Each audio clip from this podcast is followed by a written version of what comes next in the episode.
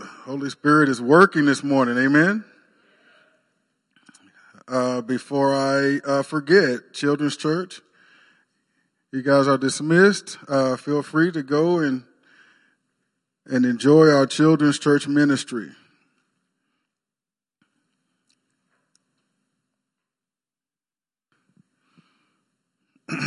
We're going to be coming out of Joshua 24 primarily today. Um, we're still on the posture of discipleship uh, theme that we've been covering for some time, which has been covering different aspects as the Lord leads me. And as you guys are getting to uh, Joshua 24, uh, please join me in a brief word of prayer. Heavenly Father, we again thank you for uh, the way you have manifested your presence here today, Lord, as you have even from the anointed selection of the worship songs and, and, and, and, and the prayers and word of exhortation and, and thank you for that wonderful word of knowledge and uh, concerning the healing needs uh, uh, uh of the ear of of a particular member of our body, and and it ended up being two members of our body that uh, uh, that that that word really spoke to. And I just trust you and thank you for the healing that has taken place even now in Jesus' name. Uh, Father God, I thank you for the also that word that uh, my darling wife Christy shared, Father. That was from your heart, from your lips, through her, and that really ministered to us today, Lord. So, so we just thank you for for really showing up and, and manifesting yourself, and and uh, for, for for blessing your people. And we just ask your continued blessing as we get into your word in Jesus' name. Amen. Amen. So, uh, we're going to do this again. Today's message uh, under the theme of posture of discipleship is fully commit to serving God. Fully commit to serving God. Our theme scriptures Psalm 139, verses 23 and 24. Search me, O God, and know my heart. Try me and know my thoughts and see if there be any grievous or wicked or hurtful way in me and lead me in the way everlasting. That should be our prayer every day. And also with that is Joshua. Oh, what am I talking about? Second Chronicles 7 verses uh, uh, 12 through 14. Then the Lord appeared to Solomon in the night and said to him, I've heard your prayer and have chosen this place for myself as a house of sacrifice. When I shut up the heavens so that there is no rain, or command the locusts to devour the land, or send pestilence among my people, if, say if, my people who are called by my name humble themselves and pray and seek my face and turn from their wicked ways. There are four things he is requiring of us. That if we do, he says, then, say then, I will hear from heaven and will forgive their sin and heal their land. Praise the Lord. So God makes a, he makes a promise to us, his believers, that if we do those things, he will hear and he will heal. And so uh, I love the fact and, and, and am encouraged by the fact that it does not require anything of anyone else. That God's people do these things, God will do a mighty and miraculous work in our land. Amen?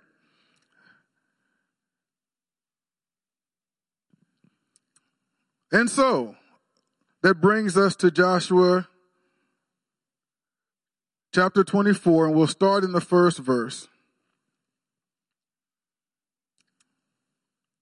And this sums up a lot of different ways in which God has shown himself strong on Israel's behalf without me having to go from one book to the other, which is why it was chosen. So starting at the first verse, it says that Joshua gathered all the tribes of Israel to Shechem and summoned the elders, the heads, the judges, and the officers of Israel. And they presented themselves before God. And Joshua said to all the people, Thus says the Lord, the God of Israel. Long ago, your fathers lived beyond the Euphrates, the Euphrates River. Terah, the father of Abraham and of Nahor, and they served other gods. Then I took your father Abraham from beyond the river and led him through all the land of Canaan and made his offspring many. I gave him Isaac, and to Isaac I gave Jacob and Esau. And I gave Esau the hill country of Seir to possess. But Jacob and his children went down to Egypt. So, you know, this happened before the time in which they lived. So this would be their, he's telling them about their heritage. He's telling them about their predecessors, their, their, their patriarchal, uh, fathers. So he's giving them, he's basically taking time to speak into their heritage. I was with your father Abraham. I don't know if many of you knew this, but Abraham was not a Jew. As a matter of fact, Abraham's father, Terah, they served other gods. They were pagan. They were idol worshippers. So that's his heritage. That was his history. And God called him out of that. And that gives me insight as to why he had to take Abraham out of that environment. And when he called him to do the work that God called him to do, he had to separate, sanctify him away from that idolatry. So he speaks to their heritage. And let's move on. I don't want to, uh, but he speaks to their heritage. Let's go on to verse five. And I sent Moses and Aaron and I plagued Egypt with what I did in the midst of it. And afterward, I brought you out. So now he started talking about their own personal experience, their own upbringing. You guys were born into slavery in Egypt.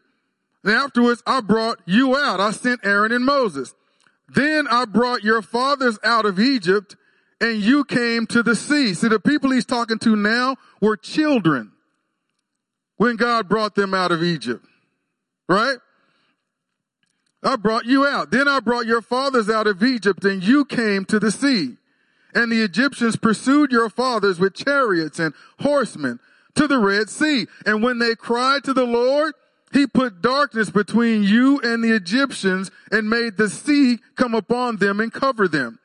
And your eyes saw what I did in Egypt. And you lived in the wilderness a long time. So he's covering everything. He's covering heritage. He's covering personal upbringing and experience with them. And let's go on. Uh, verse eight. Then I brought you to the land of the Amorites so I guess instead of personal experience, I'll just say upbringing was five through seven. So heritage, their upbringing. And then in verse eight, then I brought you to the land of the Amorites who lived on the other side of the Jordan. They fought with you and I gave them into your hand and you took possession of their land and I destroyed them before you. Then Balak, the son of Zippor, king of Moab, arose and fought against Israel. And he sent and invited Balaam, the son of Beor, to curse you. But I would not listen to Balaam. Indeed, he blessed you. So I delivered you out of his hand. And you went over the Jordan and came to Jericho, and the leaders of Jericho fought against you, and also the Amorites, the Perizzites, the Canaanites, the Hittites, the Girgashites, the Hivites, and the Jebusites and I gave them into your hand. And I sent the hornet before you, which drove them out before you, the two kings of the Amorites. It was not by your sword or by your bow. They may have had sword and they may have had bow, but it wasn't by their sword or by their bow that they won victory. It, victory was won for them by the Lord. I gave you a land in which you had not labored and cities that you had not built. And you dwell in them. You dwell in them even now. You eat the fruit of vineyards and olive orchards that you did not plant. And you talk about the blessing of the Lord. Others, they're benefiting from others' labors. They're dwelling in a city that they did not build. They are possessing a land that they did not themselves cultivate, right? God gave them the land that they're in. And there is a culture surrounding them of nothing but pagan cultures. Right?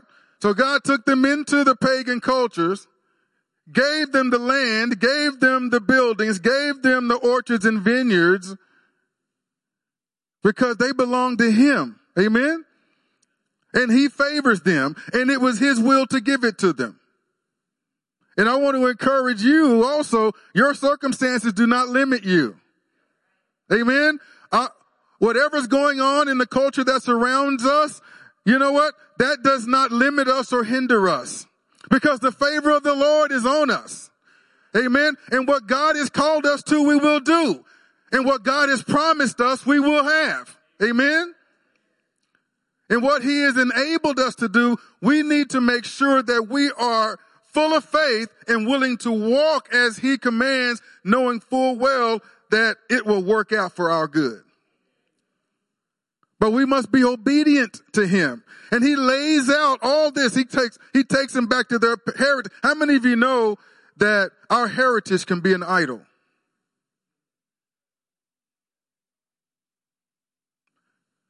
How many of you know our upbringing can be an idol? And how many of you know culture can be an idol? And there's a reason he's laying all these things out. He's laying their heritage before them. He's laying their upbringing before them.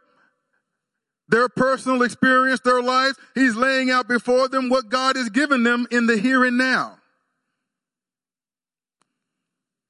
And I believe God is speaking and challenging us in all of those areas this morning. He's laying all of that out.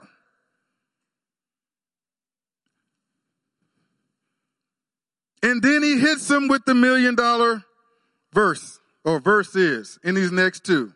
After laying all that out, heritage, your upbringing from your own personal experience, what God has blessed you with, even in the culture that now surrounds you, though it be not a godly culture, it, and it surrounds you. Look at what God has done. He's taken from that culture and given to you the fruit of others' labors. Amen?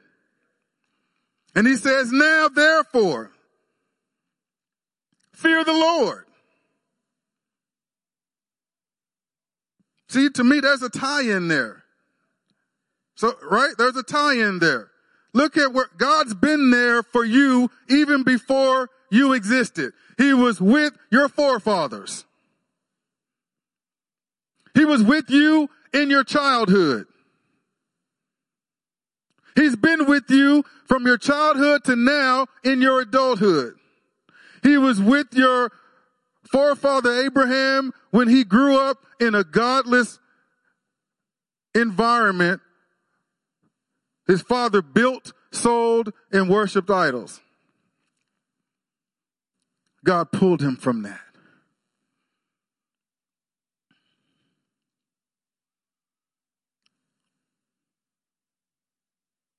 And though you were in slavery for centuries, God delivered you from that. He brought Abraham, I mean, he brought Moses and Aaron. And when Pharaoh pursued you and it was Pharaoh behind you and the Red Sea before you, he parted the Red Sea and you went over on dry land and he destroyed Pharaoh's army in the Red Sea.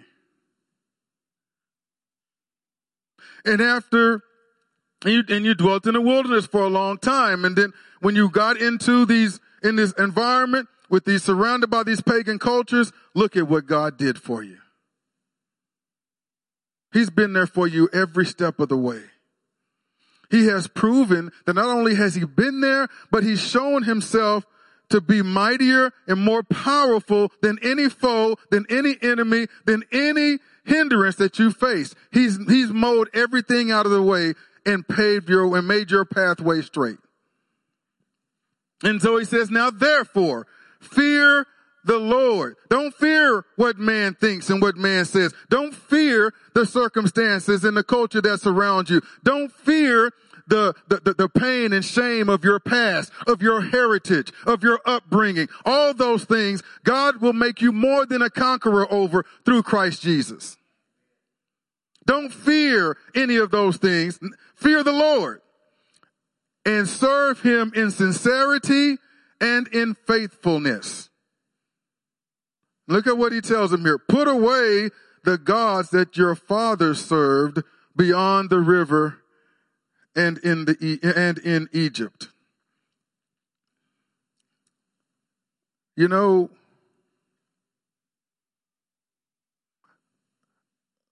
I'm just going to say, beyond the river and in Egypt is prior to God's deliverance in their lives, right? Every one of us has a past. I've got a past, and there's a lot of ugliness in it. A lot of that ugly was of my own doing. And there's a whole lot of ugly that wasn't on me. It's a situation I was born into. I'm not proud of it. And for much of my life, it weighed me down. I had no freedom from it.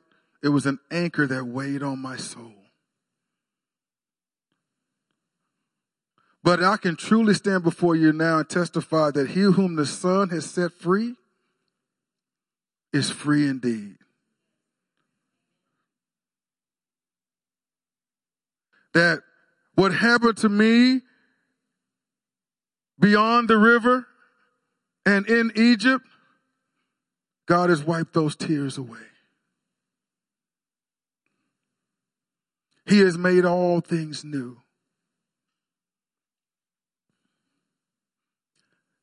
He enabled me and he challenged me and enabled me and encouraged me to forgive my father, my earthly father. He did a major work in me to get me to that point, and then he challenged me to walk in loving obedience to God and forgive my father. And I obeyed God in that. And I was in my mid 30s at the time.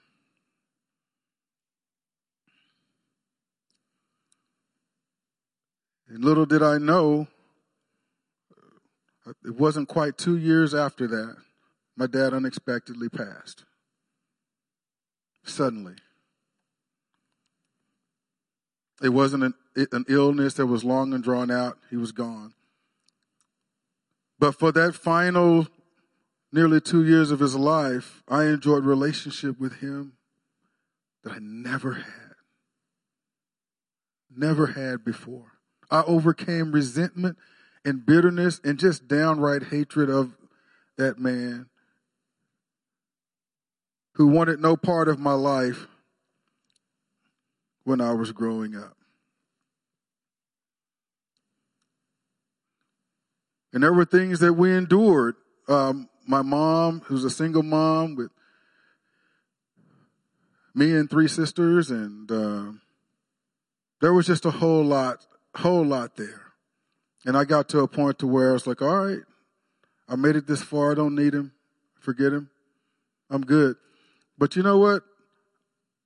Looking back over those periods of my life, over that period of my life when I was wondering and I was mad at God, wondering why God didn't give me a better dad, wondering why God wasn't there for me, God opened my eyes to help me see how he had been fathering me through that entire time. When I needed it, he had one of my uncles just investing his life and and I learned from that uncle what I needed to learn from that uncle in that season of my life. When I needed it, there was a pastor that invested in my life. And I got what I needed from him. And, and so there were different, different men in my life who helped me in the process of becoming a man, helped me learn what God wanted me to learn. Uh, it should have been my father, but he wasn't there. He wasn't willing to be there. But God still provided influence.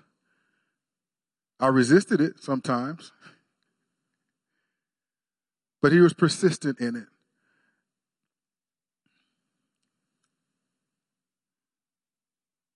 The two things I struggled with uh, growing up because dad wasn't there was I, I, so badly wanted to wanted to belong and wanted to be accepted. Those were big voids and holes in my heart, and I was constantly seeking that. I just wasn't going to the right places to seek it. Right? And and and and because of that, I made choices and I um uh, suffer consequences as a result of those choices and, and hurt other people as a result of those choices. And so I brought all of that pain, all that angst, all of that shame into my relationship with the Lord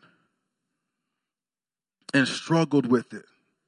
And God lovingly and patiently, He dealt with me where I was. All those, all those areas of my life, all those issues of my life that, that that, that went beyond the river, that were in Egypt, God ministered and healed me of all that as I began to walk with Him. And it wasn't easy, but thank God Almighty that I am free indeed. Amen. So he tells them to put away. I, I, at some point, I had to put that away and the only way I could put that away was to do it God's way. I, I couldn't put the past, the hurtful, painful past with my dad away without obeying God in love and obedience and directing love and, love and forgiveness towards my dad. My mom was in an abusive relationship. She and, and her children, we all were being abused by a stepfather. And right about that time, uh, between my second and third grade year, she left, she, um, sent us to be with her mother. In my house, there was mama, and her mama was big mama. So mama sent me and my sisters to live with Big Mama. And for the longest time, I had real issues with my mom over that because I felt like she chose the abusive partner over us.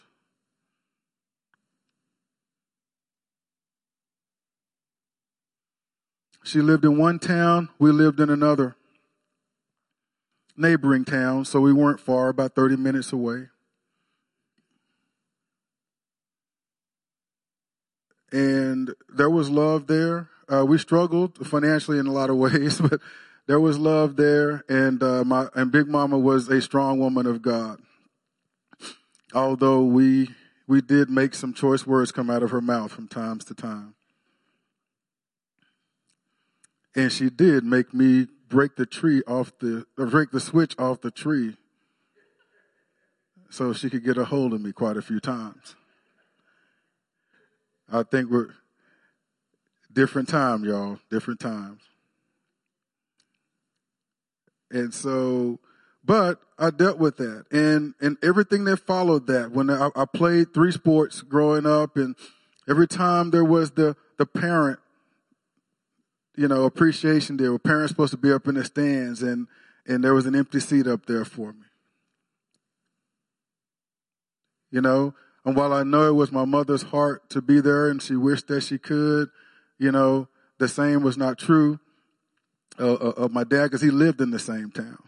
But, but those are, you know, God helped me, uh, He gave me perspective and helped me lead me, lovingly lead me to a point of forgiving my mom and really seeing the heart behind it, what she did. It was a big sacrifice for her because her primary concern was getting her kids to safety. Uh, she didn't feel like that was a that that was uh, something she could get herself out of personally. It was a choice she made. She had to deal with that, but she put us where she knew we would be cared for and we would be safe. I just couldn't see that as a kid. And and God helped me come to that point. But all of those things, all of those things were deep-seated issues that uh, were weights that were holding me down. Um, there was stuff beyond the river in the Egypt of my life. And God helped me overcome those things in his wonderful deliverance of me. And so he tells them, put away the gods that your father served beyond the river and in Egypt and serve the Lord. You know, at some point we're going to have to put away the things that happened to us.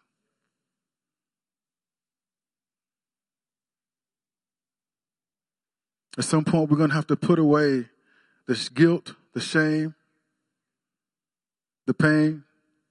And we're going to have to some, at some point put away the shameful things that we've done and give them to the Lord. Amen? Holding on to them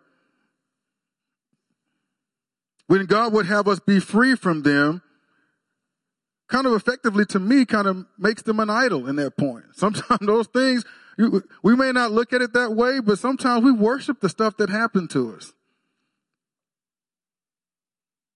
I'm gonna, I'm gonna move on. And he says, and serve the Lord.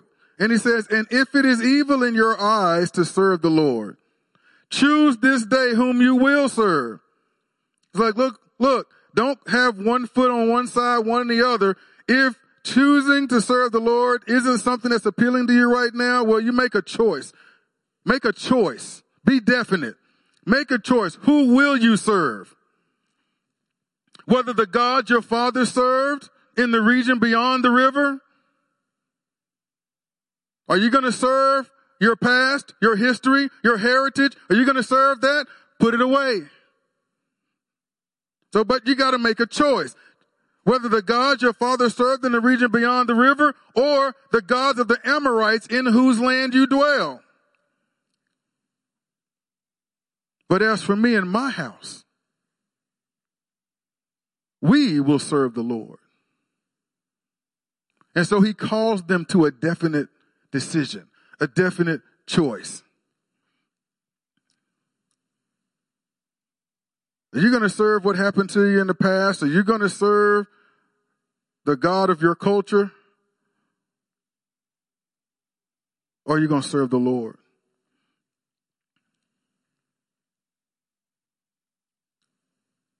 Then the people answered, Far be it from us that we should forsake the Lord to serve other gods, for it is the Lord our God who brought us and our fathers up from the land of Egypt out of the house of slavery and who did those great sight, signs in our sight and preserved us in all the way that we went and among all the peoples through whom we passed. And the Lord drove out before us all the peoples, the Amorites who lived in the land. Therefore we also will serve the Lord, for he is our God.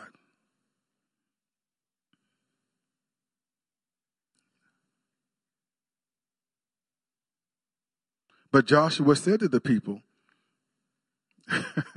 I tell you what, boy, Joshua did not mess around. He said, No, you're not able to serve the Lord, for he is a holy God. He's a jealous God. He will not forgive your transgressions or your sins. If you forsake the Lord and serve foreign gods, then he will turn and do you harm and consume you after having done you good. Now, That's not the kind of preaching you want to do after you, you know, right before you um, take up the offering. you know, that kind of preaching might uh, make some people get up and leave. But, but, but that kind of preaching is necessary. He basically says God is a jealous God. There, this, there's no pity padding around this. There is no playing with this. You've got to make a choice. Whatever your choice is, you got to be all in on it. God will not be mocked. God will not be your side chick.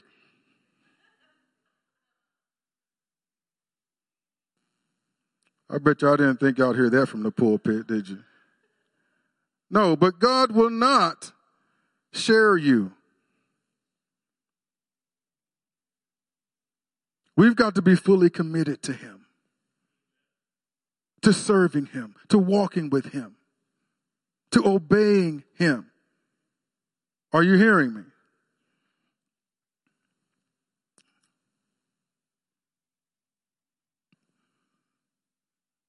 I've already skipped a couple of passages I was going to share. Uh, I tell you what, I'm going to ask you guys to go to Numbers chapter 24 before I continue.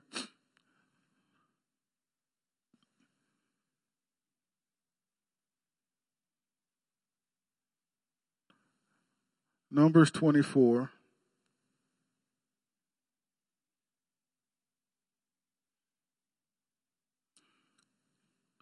Now, just to give you a little bit of background, uh, this whole saga, if you ever want to go back and read it, uh, you'll you need to read chapters 21 through 24. Uh, God has enabled the children of Israel to totally defeat Sihon and Og. And when he defeated Og, then you have King Balak who was just freaked out. He saw how numerous the children of Israel were and he sent word to Balaam requesting that Balaam curse the children of Israel so that he would be able to defeat them because he knew whoever Balaam cursed was cursed and whoever he blessed was blessed. Problem was God, you know, Balaam went to God and asked God what he should do. And God was like, no, you shall not curse them. they are blessed. You will bless them. So, and he told the king when he sent his emissaries to him, he's like, well, whatever God tells me, I'm going to say, you know, and, uh, the king was persistent and he says, I'm telling you, I cannot do what you ask me to do.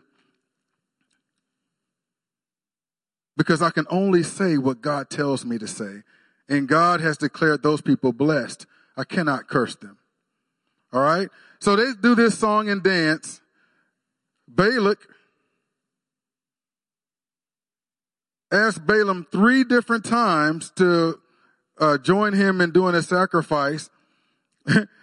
and he wants Balaam to curse his enemies after each sacrifice.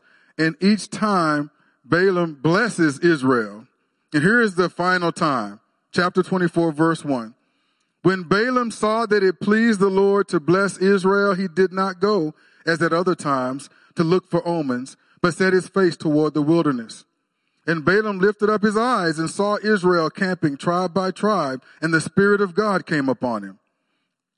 And he took up his discourse and said, the oracle of Balaam, the son of Beor, the oracle of the man whose eyes is, whose eye is opened, the oracle of him who hears the words of God, who sees the vision of the Almighty, falling down with his eyes uncovered.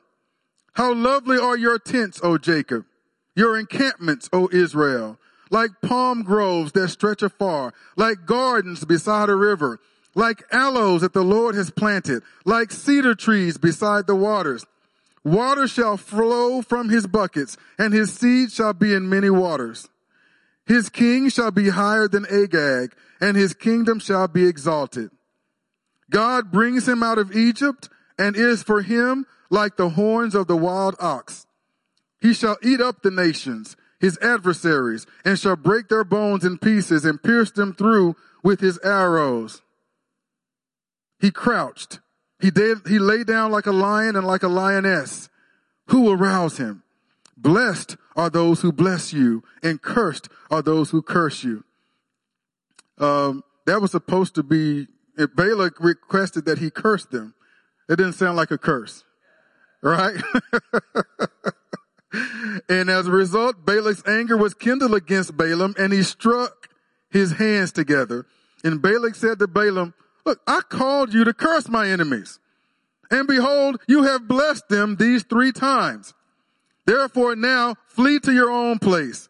I said I will certainly honor you. Listen to this. But the Lord has held you back from honor. Stop it. Come on. I said I would honor you, but the Lord has held you back from honor.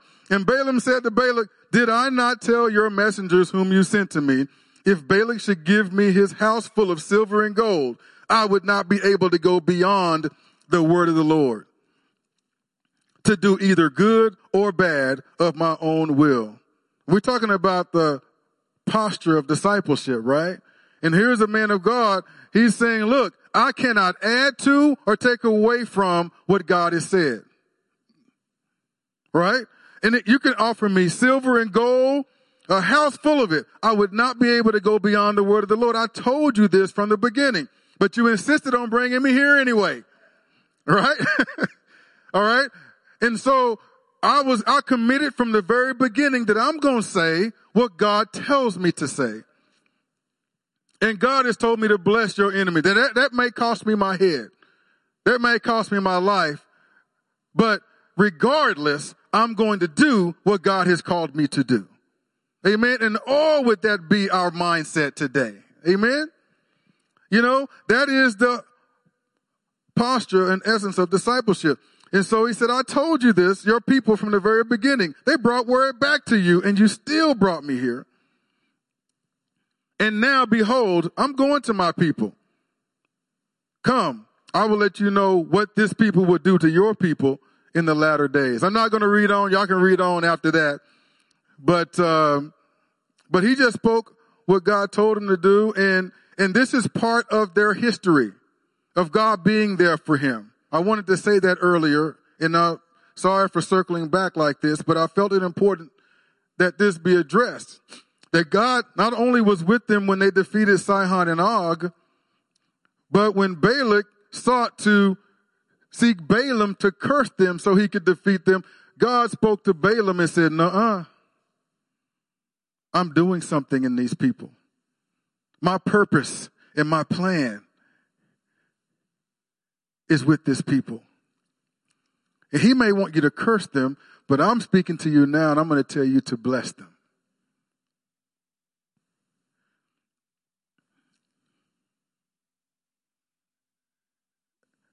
And I know sometimes we feel like the temptation there would be to compromise. And I, I would just challenge you wholeheartedly, guys, don't, don't fall for the temptation of compromise in your relationship, in your stand for God. This man could have made a deal with the king to please the heart of the king. But he couldn't do it without dishonoring and disobeying his God. Right? And so at some point, we're going to have to, we're going to have to be pure in our walk with the Lord to where we're going to be real with ourselves and say, okay, this is what God says. I can choose over here, but it doesn't matter how I try to fix it. How much lipstick I try to put on that pig, it's still a pig. If I choose to go the other way. Right? And so we're going to have to choose to walk with God and not compromise. We learned that about the three Hebrew boys. We learned that about Daniel. We learned that about Joseph. We learned it about, we're learning about Balaam. You know, what he did. That it was not easy for him to make the choice that he made because there were potential consequences there. And yet he made the choice to go with God. And, and, and it just grieves my heart whenever I hear people express a mindset where you feel like you can, you know, you make a compromise, you don't realize you're making a deal with the devil. And there is false benefits that present themselves. Those benefits are a lie. What the, the, the, the, the compromise that you have to make is too costly.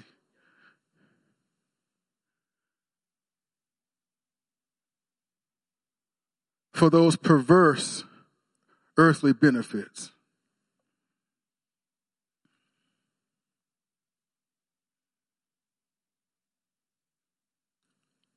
But I want to encourage you, even if the enemy wants you cursed, if God calls you blessed, you're blessed. Even if the enemy has your defeat in mind, you're victorious in Christ.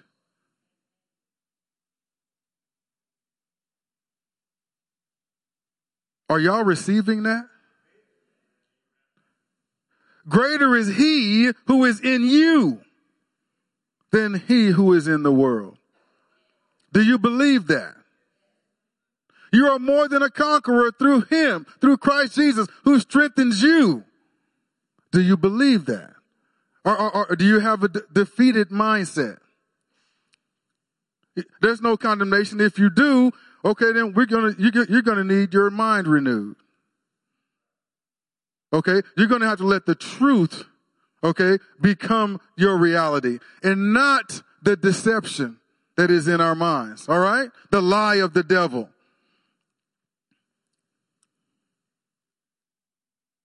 You ain't got to say amen. It's still true. And so, be ye not deceived. The devil would have you believe a lie, and he's been doing that ever since the Garden of Eden.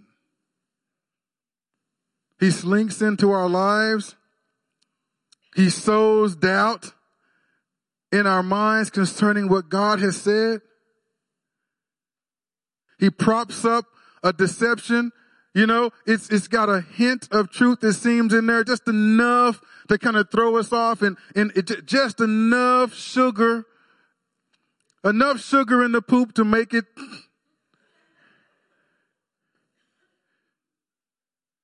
And are we going to take it or not?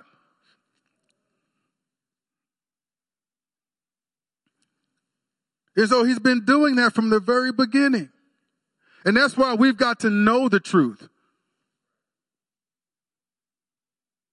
It'll set us free, but we've got to know the truth. Amen? That's why we've got to study to show ourselves approved unto God. A workman that needed not be ashamed, but rightfully divine the word of truth. Okay? That's why it's important for us to be diligent in the study of God's word. It's why it's important for us to spend daily time with God so we can know the voice of our shepherd. So the Holy Spirit can lead us through the landmines that the enemy would put in our path. Amen? He can make our path straight. Because if we don't do those things, then we're vulnerable to the deceptions of the enemy, right? And we'll believe lies and think that they're truth. But God's word says that you are fearfully and wonderfully made. God's word tells you that you're loved. You are beloved. You are of the beloved. Amen. God's word says you are sons and daughters of the most high God. That you are in this world, but not of it that you are kings and priests. Amen. And then we've got to, we've got to embrace that and believe that of ourselves in the Lord. Because if we don't believe that, then how can we walk in it? All right?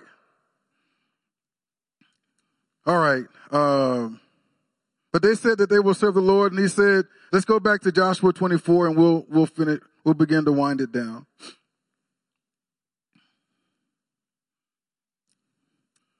But he bottom lines it for them. You're not able to serve the Lord, for he's a holy God. He's a jealous God. He will not forgive your transgressions or your sins. If you forsake the Lord and serve foreign gods, then he will turn and do you harm and consume you after having done you good. And the people said to Joshua, no, but we will serve the Lord. Then Joshua said to the people, you are witnesses against yourselves that you have chosen the Lord to serve him. And they said, we are witnesses. And here's what he says. Then put away the foreign gods that are among you and incline your heart to the Lord, the God of Israel. And the people said to Joshua, the Lord our God we will serve and his voice we will obey. But he tells them, okay, you're gonna, you, you, you're choosing God. Okay, let's talk about the cost of that. Let, let's talk about what's required of you. This isn't just a decision you get to make and sit in the pews. All right. There is a commitment, a sincere, serious commitment here. You're going to have to do away with some stuff. You're going to have to lay some stuff down. Some things are going to have to die to you. Are you hearing me? This is the cost of discipleship. All right. You're going to have to close the door. Okay. On some of those things in your life that you've been doing up to now. And you're going to have to turn to doing things God's way. That's why he said in the previous verses, oh no, no, you can, you're not able to serve the Lord. He knew that there was idol worship in there. He knew that there was stuff in there that God would not accept. And so, so he said that to them and they said, oh, no, no, no, no, we will serve. Okay, then, then here's what you're going to have to do. Put away the foreign gods that are among you. Have the courage and humility to allow God to deal with your heart concerning the issues of your past, the issues of your heart the sin issues and sin struggles. Okay? Let the sin struggle cease to be struggle. Let's, let's make the cold hard decision that, that, that, that that is done. I'm choosing now to walk in holiness before my God. I'm going to serve him and walk with him in righteousness. Now, salvation is not of works, lest any man should boast. It's by grace through faith that we've been saved, but walking in that righteousness and holiness all right. That, that, that is an evidence of the work of God that is gone in our hearts. Right. He's enabled us to walk holy as he is holy and he expects us to. And he's commanded and called us to do it. So at some point, we've got to stop accepting the struggle. All right. And start declaring and embracing the victory that we have in Jesus and make the decision I'm no longer playing with this over here. I have moved over to the other team. I'm on God's team and I will conduct myself accordingly. And where there might be struggle and so forth, you say, okay, God, I've committed, I've determined that I'm going to walk before you holy and righteous. Lord, grant me the grace to do so, but I'm committing to doing it. Are you hearing that? And that's what's required of us. We have to be fully committed to serving and walking with Him. And so they said, we will, we will serve the Lord and we will obey His voice. So Joshua made a covenant with the people that day and put in place statutes and rules for them at Shechem. And Joshua wrote these words in the book of the law of God. And he took a large stone and set it up there under the terebinth that was by the sanctuary of the Lord.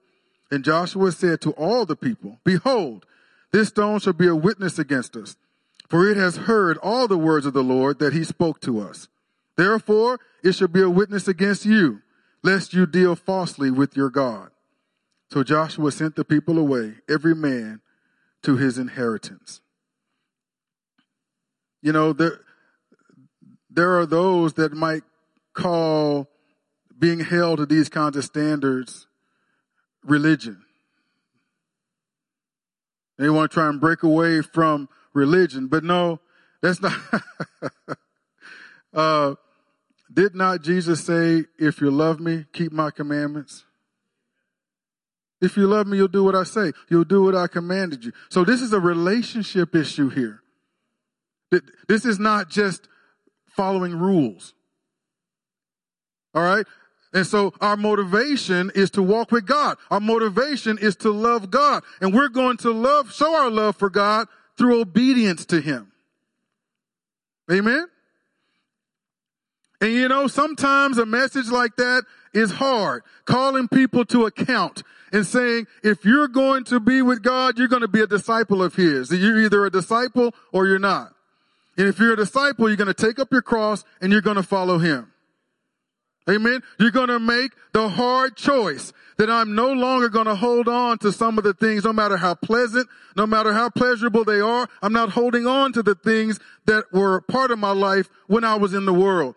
Those things that may have been important to me, they're done now because now I'm embracing the greater thing. I'm embracing eternity. I'm embracing everlasting life through relationship with my God.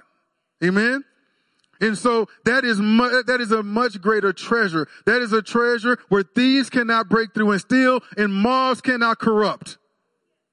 And I'm thinking eternity. I'm not thinking fleshly temporal things. Are you hearing me? So I, am forsaking those things and embracing eternity with God.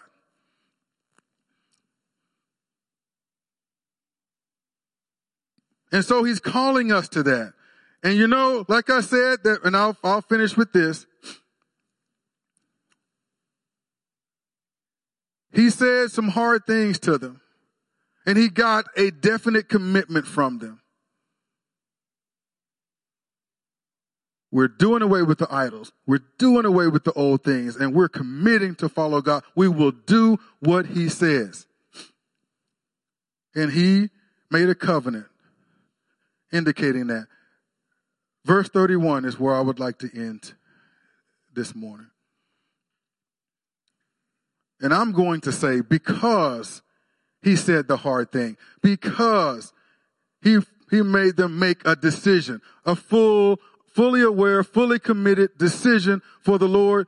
It says here, Israel served the Lord all the days of Joshua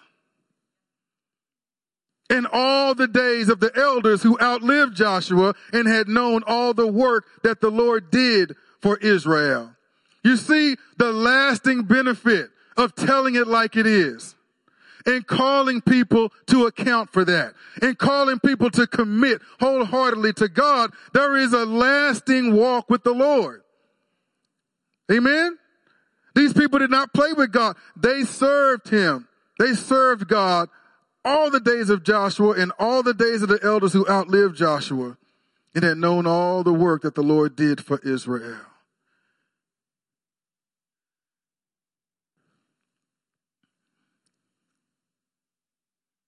And I tell you that if we would allow this word to really take root in our hearts, and we would make the hard choice. Okay? We're not going to try and have the best of both worlds. We're not going to try and, and serve God a la carte. You know, serve him in these areas, but these other areas I'm going to keep for myself. You cannot do that. I tried to do that with relationships when I gave my life to the Lord.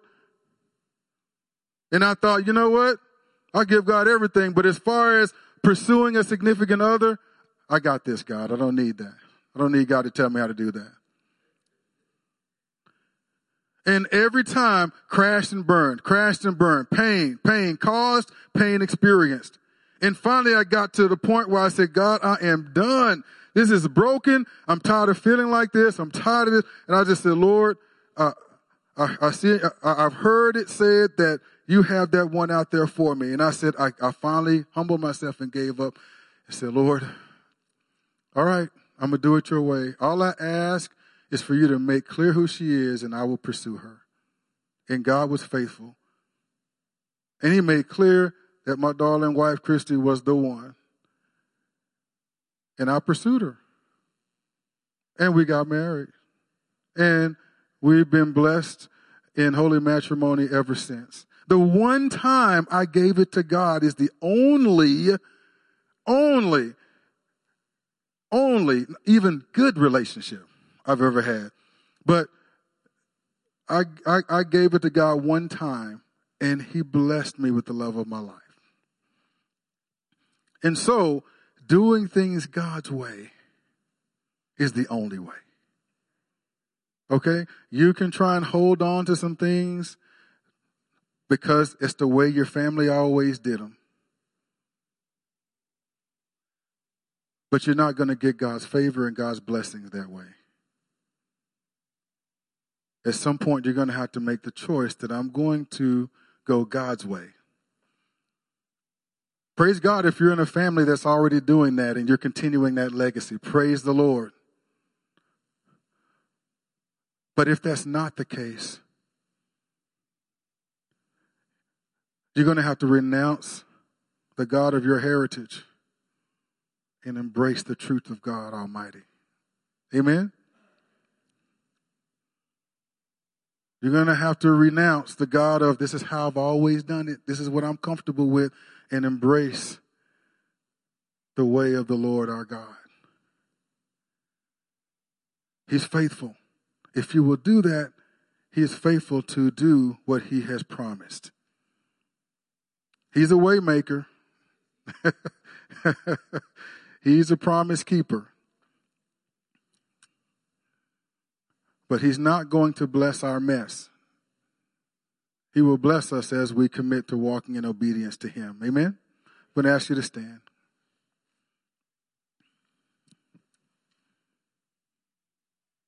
Hallelujah. And I just want to take a moment. I don't know. Uh, I know we uh, have to uh, have to be careful. So um, can't just do mass altar calls and so forth. So I'm just going to ask you to stand where you're at. And I'm going to challenge you to reflect in this time between you and God. You know your history. You know what you've been through. You know your familial heritage. Maybe God spoke to you concerning that.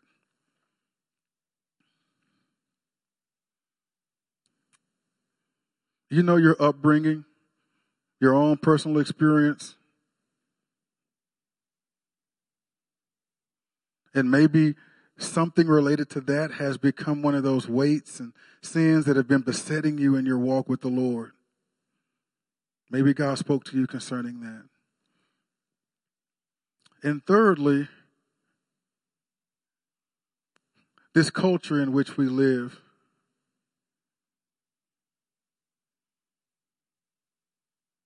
Many of us are Christians.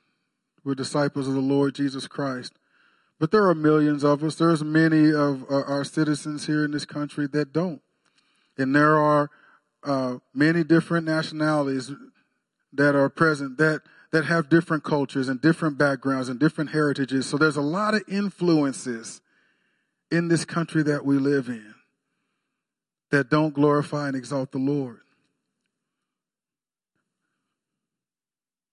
A lot of those, those cultural influences, they draw on us, they pull on us, they affect us.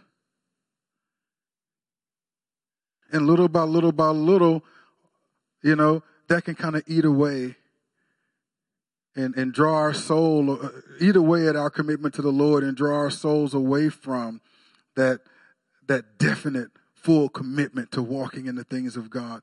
And so maybe God spoke to you concerning that. In whatever way God has spoken to you this morning, all right, I would encourage you to be definite with God to, this morning.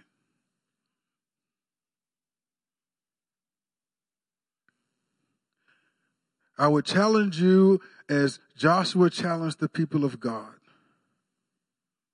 Do away with those idols. Do away with those things and serve the Lord. There is now no condemnation. There's not, this is not a condemnation moment. My, I pray that this is a conviction moment where God will deal with our hearts in a way that will lead us to humility and repentance.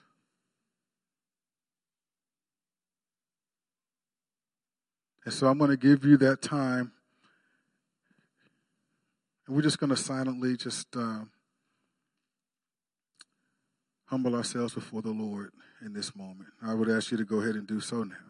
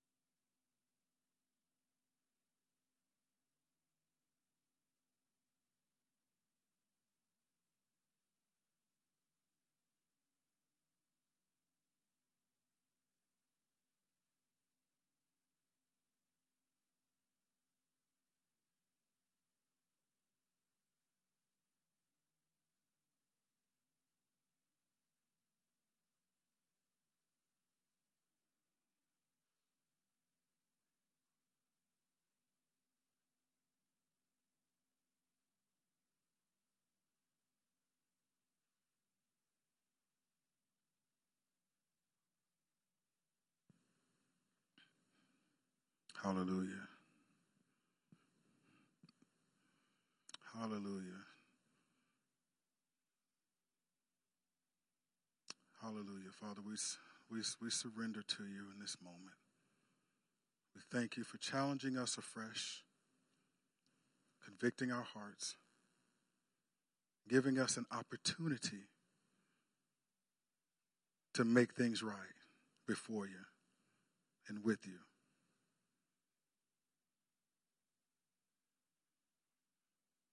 Father, we repent and we surrender to you. All to Jesus I surrender. All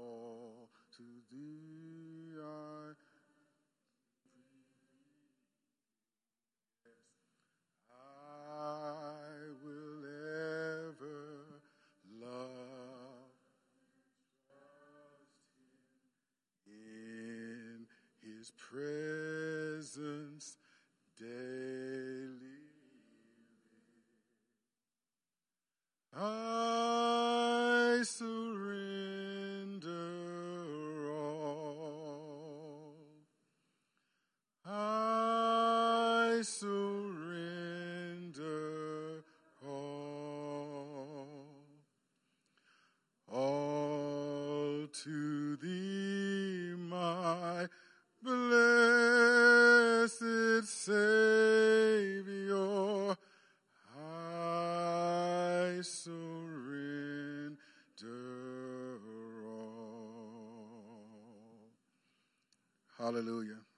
We surrender all to you and we just thank you for for convicting us and ministering to us, Lord. And, and we know as we put our faith and our trust in you, we will never be confounded. We will never be disappointed, Father God.